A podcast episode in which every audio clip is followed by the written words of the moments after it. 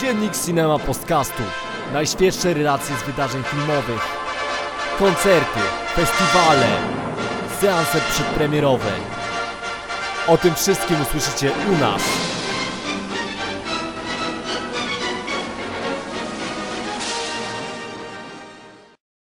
Witajcie w kolejnym odcinku Dziennika Cinema Podcastu. Dzisiaj piąty dzień relacji z Nowych Horyzontów. Z mojej prawej strony wita się z Wami Grzesiek z blogu Pikultura. A z mojej lewej Adrian z blogu Krew z Oczu. I razem reprezentujemy pełną salę. Yy, piąty dzień, ja już odczuwam lekkie zmęczenie Nowymi Horyzontami. Mm. Już coraz bardziej przesypiam, no, przysypiam na tych filmach. Już coraz, coraz bardziej mnie boli, że, że jednak tak dużo e, oglądam. Nie wiem, jak u Ciebie jest, Piku. No u mnie też już mi troszeczkę doskwiera zmęczenie, chociaż przy odkrywaniu też nowych rzeczy trochę ten entuzjazm z powrotem wzrasta. No ale jakbym miał zostać na cały festiwal, to chyba by było dla mnie jednak za dużo. No, tym większy podziw dla weteranów mm. i dla tych, którzy zostają na dziesięć dni. Tak. No. Dzisiaj obejrzałem cztery filmy, czyli nie jest, nie jest jeszcze ze mną źle. Odpuściłem sobie pierwszy blok, ale poszedłem na film Mróz Freda Kelemena, czyli film potężny trzy i pół godzinny. E, więc no nie jest, nie jest źle, nadal trzymam formę, aczkolwiek no fajnie by było, fa- fajnie będzie, jak już wrócę do domu i się trochę wyśpię. Nie narzekając, bo festiwal nadal mnie zaskakuje pozytywnie. E, może wspomnimy tylko na sam początek, że udało nam się dostać tym razem do festiwalowego klubu, tak. e, na koncert Tworzywa Sztucznego. Mhm. No.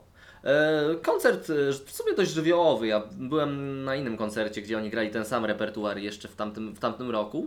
I powiem szczerze, że tutaj jednak wykazali się większą dozą improwizacji z tego, co widziałem, plus dźwiękowo jest bardzo fajnie nagłośnione to wszystko. Tak, tak nagłośnienie że... jest bardzo fajne. Ja może jakoś dzisiaj byłem zmęczony po pięciu filmach, więc nie potrafiłem może wydobyć tyle z tego koncertu, ile powinienem, ale, ale okej. Okay. No ja pół koncertu widziałem, więc mhm. też umknąłem, tak? E, ale doceniam, doceniam wykonanie, wykonanie tego, jak, jak tam zespół się sprawdził. Publika troszkę drętwa, mhm. ja, no ale no, ja oczekuję cholera wie czego, tłumu, który ciągle wchodzi w interakcję e, ze sobą, a być może, że na tym festiwalu no, to już troszkę, troszkę inne, inna percepcja, mhm, możliwe. E, inne pojmowanie tego, jak powinno się bawić na, na koncertach. No. E, ale jestem, jestem zadowolony z tego. Jutro już idziemy bardziej na koncerty, zobaczymy trzy mhm. zespoły i na tym się być może skupimy w naszej, w naszej relacji. Możliwe. No i jutro możecie się być może spodziewać Marcina Grudziąża na naszym podcaście. Mhm. Wyraził, e, wyraził możliwość pojawienia się tutaj, tak, tutaj tak. o drugiej w nocy, mhm. e, bo my nagrywamy mniej więcej o takich porach. Właśnie. No, więc e, mam nadzieję, że będzie gość. A dzisiaj porozmawiałem po prostu o naszych ulubionych filmach e, z dzisiejszego dnia. I Piku, powiedz, jaki jest najlepszy film dzisiejszego dnia z tych, które, właśnie, które widziałeś? Właśnie y, cały czas się nie mogę zdecydować, czy to będzie Upadek Freda Kelemena, y, czy to będzie Po tamtej stronie Akiego Kaurismäkiego. Mhm. Y, więc tak, oba te filmy to były dla mnie właściwie niespodzianki. To nie były filmy, które planowałem w ogóle obejrzeć na tym festiwalu. Y, Film, film Kaurismäkiego to w ogóle był totalnie jakiś, jakiś szybki strzał, Mia, miałem iść na co innego, zaczepił nas, zaczepił mnie znajomy, Kuba zresztą, jak słucha tego, to pozdrawiam. Hejo. I powiedział, że są jeszcze wolne miejsca na, na Kaurismäkiego. Mówię, a zapewniał mnie, że to dobry film, że ludzie entuzjastycznie bardzo go odbierają. Mówię, dobra, idziemy. No i e, tak, to było duże zaskoczenie, tym bardziej, że ja już ja jestem zmęczony tematyką e, imigrantów syryjskich e, w Europie. To jest fiński film, no, fińskiego reżysera, który, który, ale, e, za, który za ten temat zabiera się zupełnie e, z... z inną energią. To jest, to jest film bardzo, zdys- bardzo zdystansowany do tego, bo problem uchodźców tutaj jest przykryty sporą dozą humoru i to humoru takiego, które, które ja bardzo lubię. Te dialogi są naprawdę tak, tak fajnie wygrane, że, że autentycznie, autentycznie mnie bawią, a mnie rzadko ogólnie bawią filmy, a, a ten był hmm. bardzo, bardzo był zabawny i, i naprawdę uważam, że, że warto go zobaczyć, yy, chociaż no, ja, ja, zastrzeżenia, jakie mogę do niego mieć, no mimo wszystko, yy, mimo wszystko troszeczkę no, jednostronny jest dość, yy, może nawet dla mnie za bardzo, mógłby troszeczkę te, ten problem jakby trochę rozszerzyć, no ale, ale tak jak mówię, no humor, humor go bardzo ratuje. Yy, jeszcze, jeszcze słówko jeszcze, chyba że chcesz powiedzieć teraz o, o swoim filmie. Nie, to dokończ w sumie, w sumie o tym, ja chętnie posłucham jeszcze o drugim filmie, skoro, skoro masz remis. No remis, remis jest tak. Więc y, drugim filmem jest Upadek Freda Kelemena. Y, też film y, nieplanowany za bardzo przeze mnie, ale po entuzjastycznych opiniach na temat twórczości tego reżysera, którego jest na horyzontach teraz retrospektywa, y, postanowiłem, że też zobaczę, tym bardziej, że mi się bardzo spodobał Koń Turyński, gdzie Kelemen jest operatorem, to także chciałem obejrzeć też coś już całkowicie jego autorstwa. No i Upadek to jest film, który nakręcił on zresztą w Łotwie, w Rydze konkretnie, i to jest taki, ja bym to określił jako jako smażowski w stylu slow cinema hmm. połączony z kinem noir.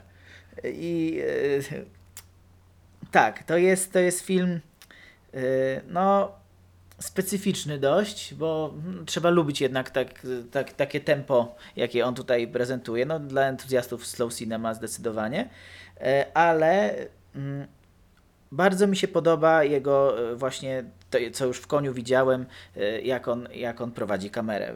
Tak, zgadza się. To, to mm-hmm. slow cinema to jednak często jest statyczna kamera, tak. I to po prostu doprowadza do naprawdę szewskiej pasji, kiedy musisz oglądać te, te statyczne ujęcia, a tutaj w tym wypadku kamera się rusza. Tak, no, więc... tak, kamera się rusza, naprawdę są długie, długie, dynamiczne ujęcia, więc dużo lepiej mi się to ogląda niż takie statyczne kadry.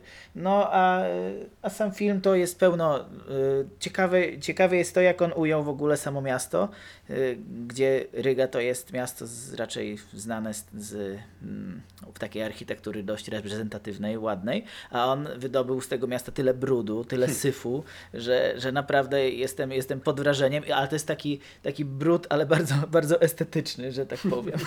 I o ile to ma, o ile to ma sens, bo, bo chce się naprawdę na te, na te kadry patrzeć.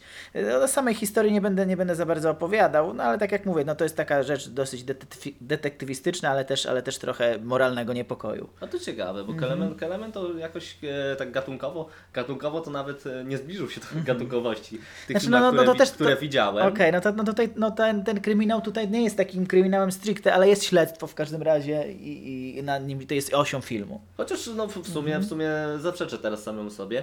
Najlepszym filmem, jaki dzisiaj widziałem, to jest film Mróz Freda Kelemena. Mm-hmm. Film jego z dziewięćdziesiątego siódmego roku i najdłuższy jego film, trzy i pół godziny. E, znowu wybrałem długi film, znowu okazało się szczałem w dziesiątkę. E, już powoli przyzwyczajam się, że tyle powinny wszystkie filmy trwać. Nie wiem, jak będzie, będzie wyglądał powrót do rzeczywistości. Film Mróz jest e, filmem kinem drogi. Jest opowieścią o matce, która ucieka z dzieckiem od pijanego męża, który ciągle wszczyna awantury i wyrusza w drogę. E, wyrusza w drogę, która mm, Kelemen p- przez większość czasu faktycznie pokazuje idących ludzi, ale gdy oni już trafiają na jakiś przystanek, to te przystanki są naprawdę... Nie, w, niesamowicie wpływają na te osoby, które, e, które tam podróżują, na matkę, matkę z dzieckiem, i naprawdę są e, arcy, arcy świetnie nakręconymi sekwencjami. E, to trzeba zobaczyć, tam nie ma jakichś właśnie wybuchu emocji czy coś, nie, są pięknie skompilowane kadry, pełna magia kina w, w tych wszystkich przystankach, które oni tam popełniają, i cały film jest właśnie taką jakąś wielką podróżą, e, jest e, ciężką odyseją pesymistyczną, pełną właśnie, jak to, jak to u Kelemena, brudu, e, ubóstwa, strachu i po prostu samych negatywnych emocji. Jest taką jakby podróżą przez zimne piekło. Ale ten film e, nie tylko, nie tylko jak w poprzednim na przykład filmie Kelemena Przeznaczenie, nie tylko e, gra, gra właśnie na tym klimacie, klimacie depresyjności e, i pogłębianiu go.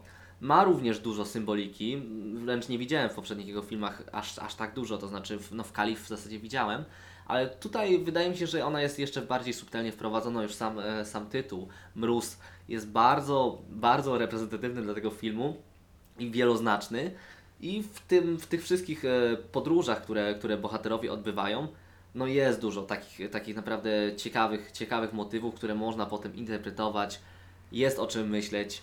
Film jest długi, ale warto było go zobaczyć.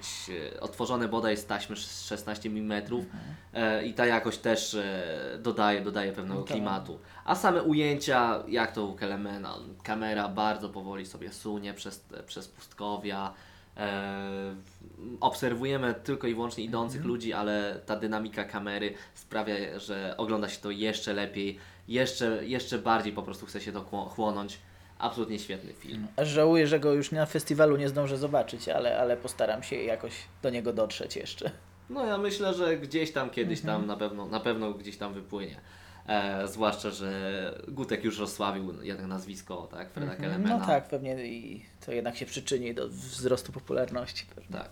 Mówimy o pozytywach, natomiast mm-hmm. ja chciałbym wspomnieć o negatywach. E, no, chciałbym wspomnieć również mm-hmm. o naszych wielkich zawodach e, na tym festiwalu. Mm-hmm. I powiedz mi, Pichu, zawiodło Cię coś dzisiaj? Tak, dzisiaj mnie zawiodły właściwie dwa filmy, z czego jeden nadal uważam za dobry, ale y, mówiłem chyba dwa dni temu o y, moim pierwszym filmie Jacques'a Rivetta o Pięknej złośnicy, że to jest dla mnie praktycznie arcydzieło. Mm-hmm. Y, I dużo sobie też obiecywałem po filmie Celina i Julia Odpływają, gdzie, gdzie Rivette miał zabawić się w kino trochę surrealistyczne. Ja się, ja się spodziewałem czegoś może w stylu bardziej Hassa, w stylu Sanatorium pod klepsydrą, mm. coś takiego, no a to, on, to, to jest dużo bardziej zabawne. To jest właściwie komedia taka trochę surrealistyczna, to co, to, co on zrobił. To I brzmi dobrze. Brzmi dobrze, tylko że to jest film ponad trzygodzinny. Ja, ja troszeczkę jestem tutaj może nieobiektywny, bo yy, z przykrością stwierdzam, że część tego filmu przespałem. A.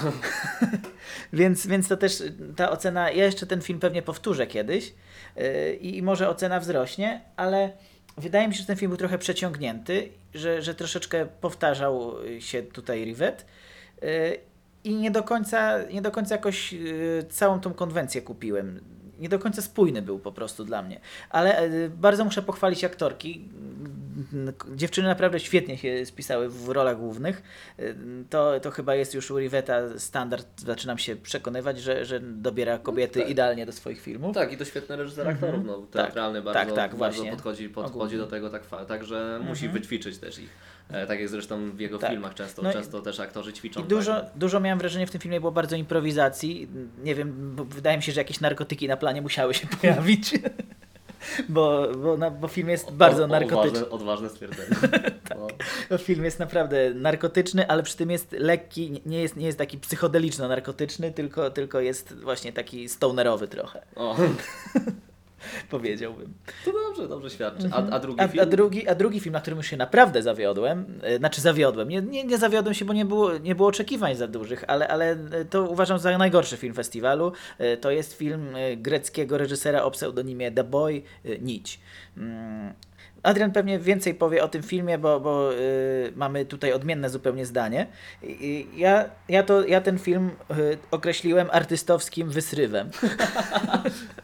Dla mnie to jest absolutnie świetny horror, mm. być może w ogóle w kino, kino gore, kino exploitation, mm. e, który opisuje sytuację polityczną w bardzo fajnej metaforze, sytuację polityczną Grecji, a na przestrzeni lat siedemdziesiąt do dziewięćdziesiąt, więc e, no, trochę musi, moglibyśmy się znać bardziej, to byśmy bardziej o tym powiedzieli, ale i tak metafora jest świetna, a film opowiada o relacjach syna i, syna i matki e, i to wszystko jest ujęte w taką opowieść science fiction o pewnym ruchu oporu w takim świecie alternatywnym, gdzie matka jest przywódczynią tego ruchu oporu i musi twardo, twardo walczyć tak, o, o swoje zasady.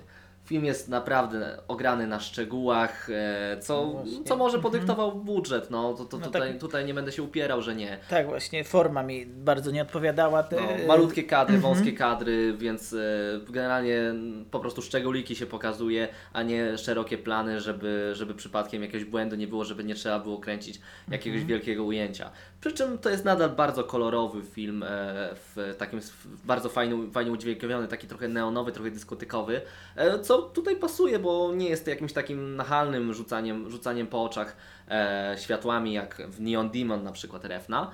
E, dla mnie, dla mnie podoba, podoba mi się akurat ten klimat.